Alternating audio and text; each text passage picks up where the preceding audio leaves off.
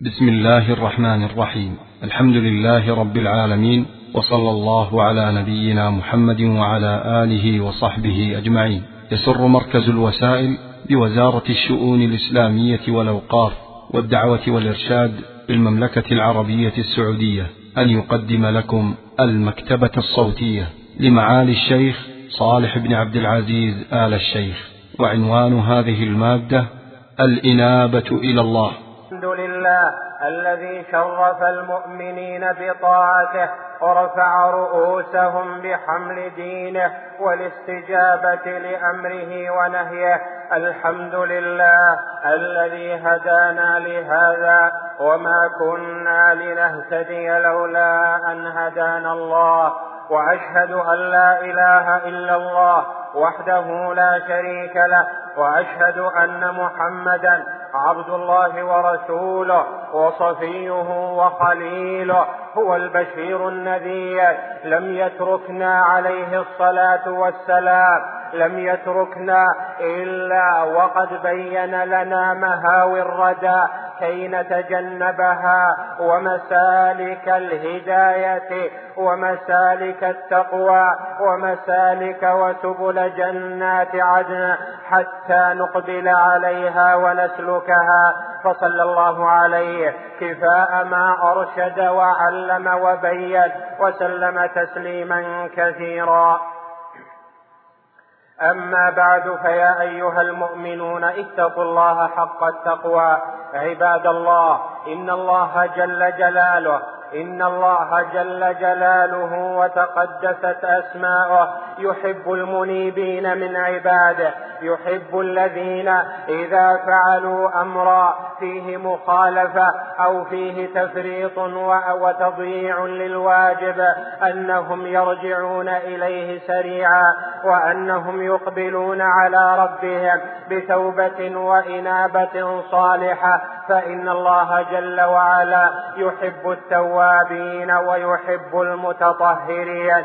ونبيكم صلى الله عليه وسلم بين أن كل ابن آدم خطاء فقال فيما صح عنه عليه الصلاة والسلام كل ابن آدم خطاء وخير الخطائين التوابون. وذلك أن ابن آدم يغلبه ظلمه لنفسه وربما غلبته شهوته وحبه للدنيا كي. وحبه للدنيا حتى ينصرف عن الآخرة ويقبل على دنياه دون نظر إلى ما ينفعه وإلى ما يصلح حاله وإلى ما يصلح حاله في المآل وفي العاجل وفي الآجل. وهذا من ضعف البشر. أيها المؤمنون ما منا إلا واحد ما منا إلا وكل منا عنده غلط وعنده خطأ وعنده ربما تضييع للواجبات وربما انتهاك للمحرمات كل منا فيه تقصير بحسبه كل منا يعرض لا تعرض له الغفلة. بحسب حاله كل منا له له من التقصير ما له يعرف ذلك من نفسه. وهل يجوز لنا أن نبقى على أخطائنا وعلى تقصيرنا وعلى إعراض كثير منا دون إصلاح للأنفس ودون إصلاح لما حولنا ودون أن يوطن المرء المسلم نفسه؟ على طاعة الله فكلنا خطاء ولكن خير الخطائين التوابون. ولهذا قال أهل العلم إن علاج الغلط وإن علاج التفريط في الأوامر وإن علاج ارتكاب المنهيات يكون بأمور منها أن يتعلم المرء ما يجب عليه وأن يعلم وأن يعلم حق الله جل وعلا عليه فإذا علم حق الله عليه وعلم ما يجب عليه تجاه ربه فإنه لن يعصي الله. ولن يفرط في أمره إذ معرفة الله بأسمائه وصفاته تلين القلب وتحمل المرء على أن يجل الله جل وعلا. ثم يلزم العمل الصالح فإذا لزم العمل الصالح فإنه ييسر له أن يتجنب المحرمات وييسر ويوفق إلى الإقبال على الطاعات. ولا شك أنه لا يجوز أن يسترسل المرء مع هوى نفسه وأن يجتنب وأن يجتنب الطاعات وهو مأمور بإتيانها وأن يقبل على المناهي وهو مأمور بتركها.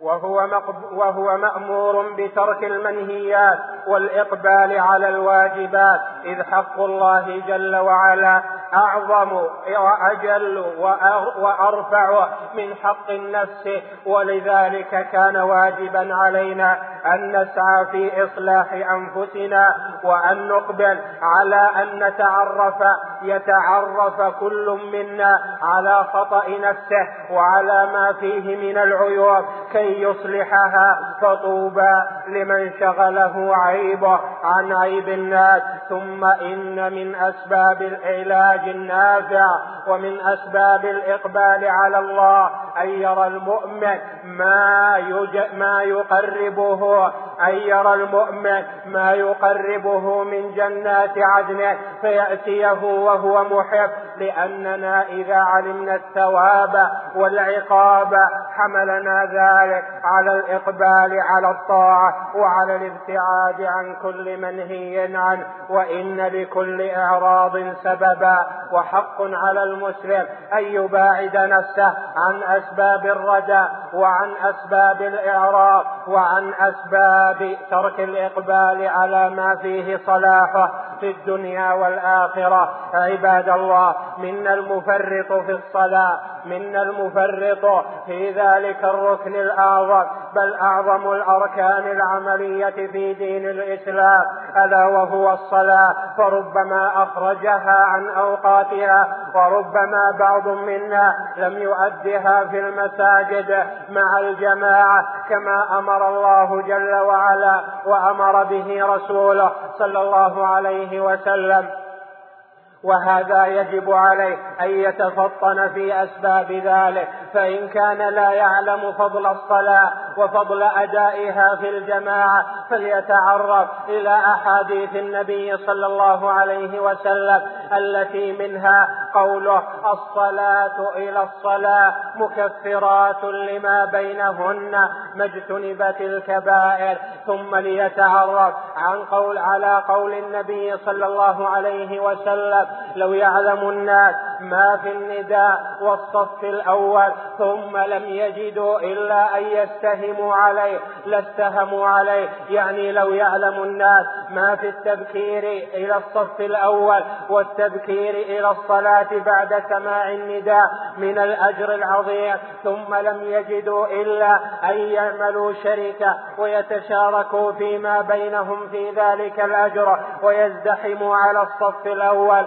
لفعلوا فإذا كان منا من يفرط في الصلاة فليراعي نفسه بما جاء من فضل الصلاة وبأنها حق الله وبأنها واجب من واجبات الإسلام وركن من أركان الإسلام. ثم ليبتعد عن أسباب ترك الصلاة أو عن أسباب التهاون بها من أدى من عدم أدائها مع الجماعة في المساجد. فإن المرء إذا ترك أسباب إذا ترك الأسباب المفضية إلى غير الحق والهدى فإنه ييسر ييسر له أن يقبل على الخير والهدى وما فيه صلاحه كذلك المرء إذا كان صاحب مال وترك أداء الزكاة وترك حق الله جل وعلا في المال فإنه يجب عليه أن يتعرف إلى ما أوجب إلى ما أوجب الله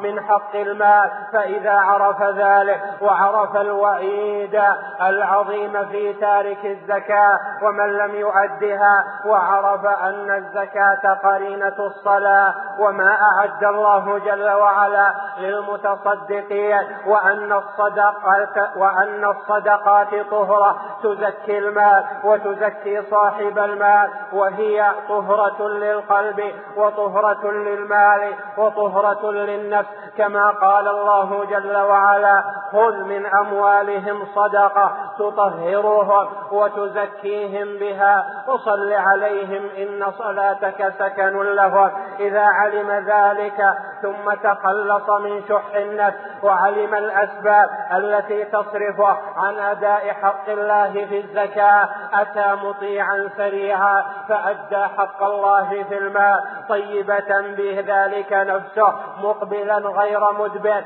محبا للإنفاق لا مبغضا للإنفاق لأنه يعلم قول الله جل وعلا والذين يكنزون الذهب والفضة ولا ينفقونها في سبيل الله فبشرهم بعذاب أليم يوم يحمى عليها في نار جهنم. علم ذلك؟ ثم تخلص من شح النفس وعلم الأسباب التي تصرفه عن أداء حق الله في الزكاة. أتى مطيعا سريعا فأدى حق الله في الماء طيبة به ذلك نفسه مقبلا غير مدبر محبا للإنفاق لا مبغضا للإنفاق لأنه يعلم قول الله جل وعلا والذين يكنزون الذهب والفضة ولا ينفقونها في سبيل الله فبشرهم بعذاب أليم يوم يحمى عليها في نار جهنم. الآية نعم إن وعيد مانع الزكاة لشديد.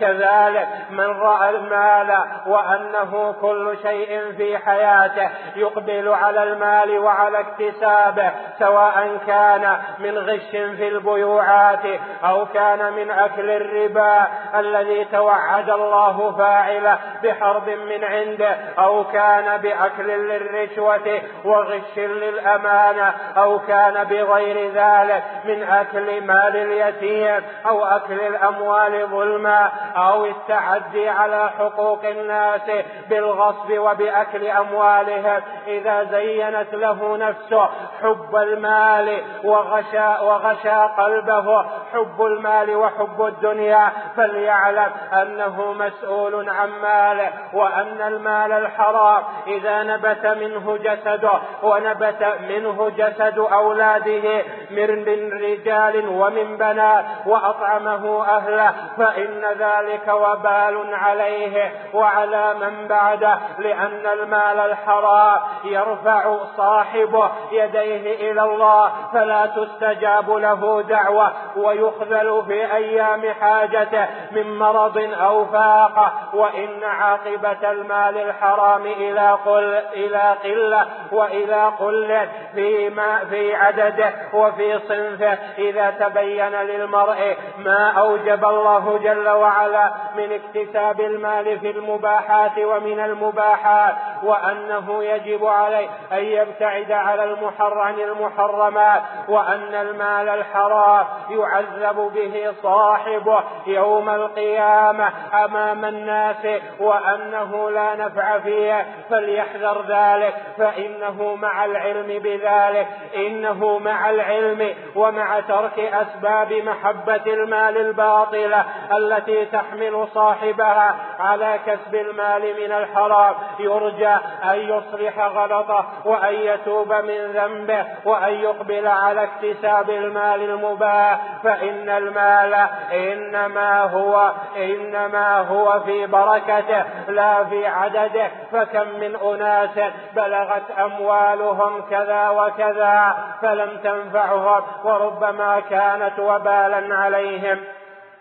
كذلك إذا رأى المرء في نفسه ومن نفسه تقصيرا في حقوق أهله وفي حقوق ولده وفي رعايته لأمانة بيته إذا رأى ذلك فليسرع إلى تصحيح ذلك وليسرع إلى مجانبة الأسباب التي تحمله على أن يضيع بيته وأن يضيع تربية أهله وتربية ولده وليتذكر قوله عليه الصلاة والسلام السلام كلكم راع وكلكم مسؤول عن رعيته وإنه لا يجوز لنا أن نرى تقصير أنفسنا وأخطاءنا ثم لا نتبع ذلك بإصلاح. من كان شحيحا في بيته فليعلم أنه مسؤول وأن الله أوجب عليه الإنفاق فليسارع في الإنفاق بما أوجب الله عليه. ومن كان مبذرا مسرفا في بيته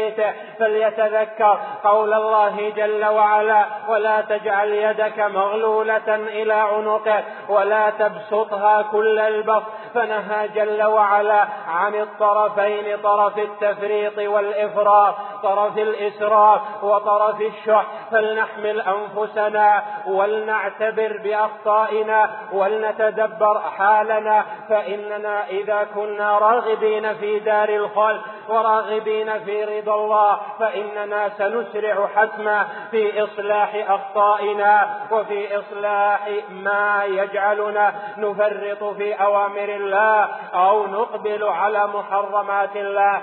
كذلك إذا رأى المرء منا نفسه مسرعة في ثياب الناس لا يرعى المرء للسانه لا يرعى المرء لسانه ولا يرعى للسان للسانه إحصانا فإنه إذا كان كذلك يجب عليه أن يتفكر في لسانه وأن اللسان صغير جرمه ولكن جرمه كبير. نعم إن اللسان يوقع المرأة في المهالك ويوقع المرأة في الموبقات. فقد سأل الصحابي الجليل معاذ رضي الله عنه نبينا صلى الله عليه وسلم فقال أو إنا يا رسول الله مؤاخذون بما نقول؟ قال فكلتك أمك يا معاذ وهل يكب الناس في النار على وجوههم أو قال على مناخرهم إلا حصائد ألسنتهم؟ فليتذكر كل منا ممن أطلق لسانه في غيبة الناس وجعل مجالسه مع أصحابه في غيبة ونميمة بل جعل مجالسه في إظهار النفس واحتقار الآخرين. يحتقر عباد الله المؤمنين ويحتقر الناس ويغتاب هذا ويقذف هذا ويشتم ذاك ويطعن ذاك ويعتقد أن هذا فيه سلوة للنفس وإنما ذلك إنما ذلك مكتوب عليه. يكتب عليه كل ما يكتب عليه. كل ما تلفظ به من خير أو شر فيأتي يوم القيامة بحسناته ولكن يعطى منها من اغتاب أو من شتمه أو من تعرض له بقذف ونحو ذلك فيبقى يوم القيامة فقيرا مسكينا واللسان هو أحق ما يكون بطول صمته إلا فيما ينفع لا خير في كثير من نجواهم إلا من أمر بصدقة أو معروف أو إصلاح بين الناس. نعم أيها المؤمنون منا من يجعل مجالسه في غيبة ونميمة وربما كان في أمور أعظم وهذا مما يجب أن نتوب منه وأن نحصن أنفسنا وأن نجعل لساننا لساننا وألسنتنا تنطلق في خير تنطلق فيما يعود علينا نفعه فلنقصن عليهم بعلم. وما كنا غائبين. والوزن يومئذ الحق. من كان منا من كان منا يرسل نظرة ويرسل طرفة في رؤية النساء ويتبع النظرة النظرة ولا يرعى لنساء المسلمين حرمة ولا يرعى ذلك ويعرف ذلك من نفسه ويعرف أن ذلك النظر يجلب عليه موبقات ويجلب عليه أمورا منكرة. ليعلم أن ذلك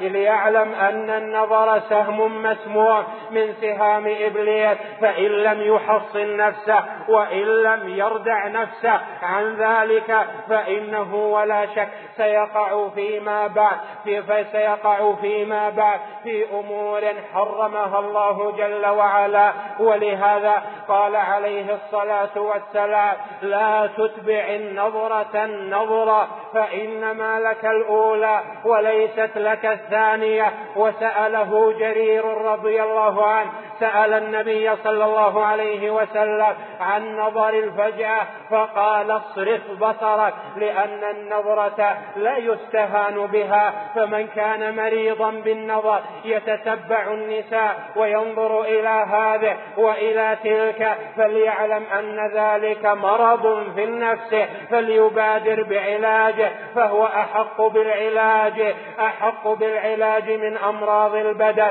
وكذلك النظر إلى النساء في الأجهزة المختلفة فإنها تزين للقلب الفواحش وتزين للقلب المنكرات. يعلم ذلك من علمه أيها المؤمنون. إن كل منا ولا شك عنده قصور وعنده تقصير وعنده غلط وعندنا جميعا غفلة. نسأل الله جل وعلا أن يجنبنا ذلك وأن يقيمنا على الحق والهدى. لكن لا يجوز أبدا لا يجوز أبدا أن نسترسل مع أخطائنا دون أن نحدث توبة وأن نحدث استغفارا فهذا نبينا صلى الله عليه وسلم يأمر الناس يأمر الناس بقوله يا أيها الناس توبوا إلى ربكم يا أيها الناس توبوا إلى ربكم فإني أتوب إلى الله في اليوم مئة مرة وهو المعصوم عليه الصلاة والسلام الذي غفر له ما تقدم من ذنبه وما تأخر فما يفعل منا من هو مسترسل مع إعراضه يفرط في الواجبات ويغشى المحرمات ولا يحدث نفسه بتوبة نصوح. بتوبة ونزاهة وقرب إلى ربه وأن يتأمل ما أعد الله للمؤمنين في جنات الخلد. فهل نعرض عن ما أعد الله؟ وهل لا نستجيب لما أمر الله؟ وهل لا نجعل الله جل وعلا؟ نجعل الله جل وعلا أحب إلينا من أنفسنا ونجعل أمره مقدما على عندنا من أوامر النفس وشهوات النفس. اللهم هيئ لنا من أمرنا رشدا ودلنا على الخير والهدى. يا أكرم الأكرمين أعوذ بالله من الشيطان الرجيم. واتقوا يوما ترجعون فيه إلى الله ثم توفى كل نفس ما كسبت. ثم توفى. كل نفس ما كسبت وهم لا يظلمون. بارك الله لي ولكم في القرآن العظيم ونفعني وإياكم بما فيه من الآيات والذكر الحكيم. أقول قولي هذا وأستغفر الله لي ولكم ولسائر المؤمنين من كل ذنب. فاستغفروه وتوبوا إليه. إنه هو الغفور الرحيم.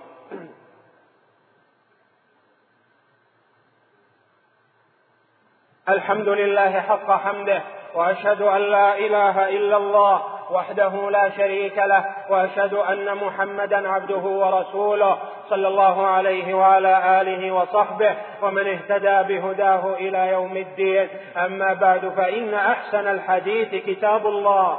وخير الهدي هدي محمد بن عبد الله وشر الأمور محدثاتها وكل محدثة بدعة وكل بدعة ضلالة. وعليكم بالجماعة فإن يد الله مع الجماعة وعليكم بلزوم تقوى الله فإن بالتقوى الفخار لنا والسعادة لنا والرفعة في هذه الدنيا والآخرة. فاتقوا الله حق تقاته ولا تموتن إلا وأنتم مسلمون. عباد الله إن الله إن عباد الله إن الله أمركم بأمر بدأ فيه بنفسه وثنى بملائكته تعظيما لما أمر وتشريفا لمن أمر بالصلاة عليه فقال قولا كريما إن الله وملائكته يصلون على النبي يا أيها الذين آمنوا صلوا عليه وسلموا تسليما اللهم صل وسلم وبارك على عبدك ورسولك محمد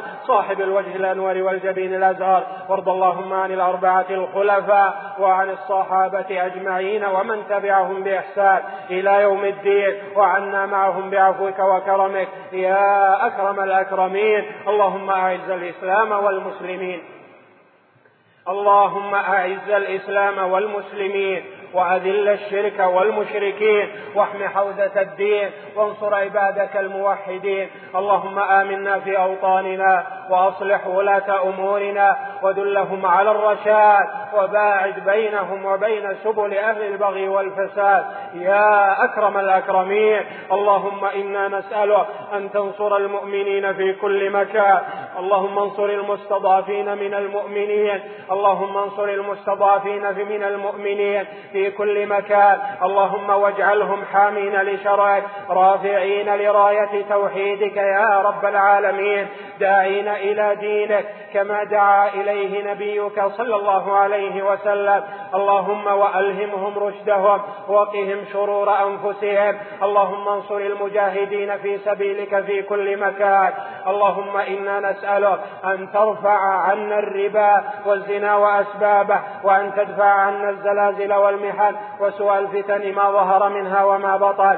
اللهم أصلحنا جميعا رجالا ونساء صغارا وكبارا علماء وولاة. يا رب العالمين نسألك أن تلين قلوبنا لطاعتك وأن تجعلنا من المحافظين على صلواتك ومن المحافظين على أوامرك ومن المجتنبين لكل ما نهيت عنه. يا رب العالمين قلوبنا بين إصبعين من أصابعك فصرف قلوبنا إلى طاعتك فإنك أنت نعم الوكيل. توكلنا عليك يا مولانا في صلاح قلوبنا وصلاح ذرارينا وأهالينا وأنت نعم المسؤول ونعم الوكيل. عباد الرحمن إن الله يأمر بالعدل والإحسان وإيتاء ذي القربى وينهى عن الفحشاء والمنكر والبغي يعظكم لعلكم تذكرون. فاذكروا الله اذكروا الله العظيم الجليل يذكركم اذكروه بألسنتكم وأعمالكم يذكركم واشكروه على النعم يزدكم ولذكر الله أكبر والله يعلم ما تصنعون. مع تحيات مركز الوسائل بوزارة الشؤون الإسلامية والأوقاف والدعوة والإرشاد بالمملكة العربية السعودية.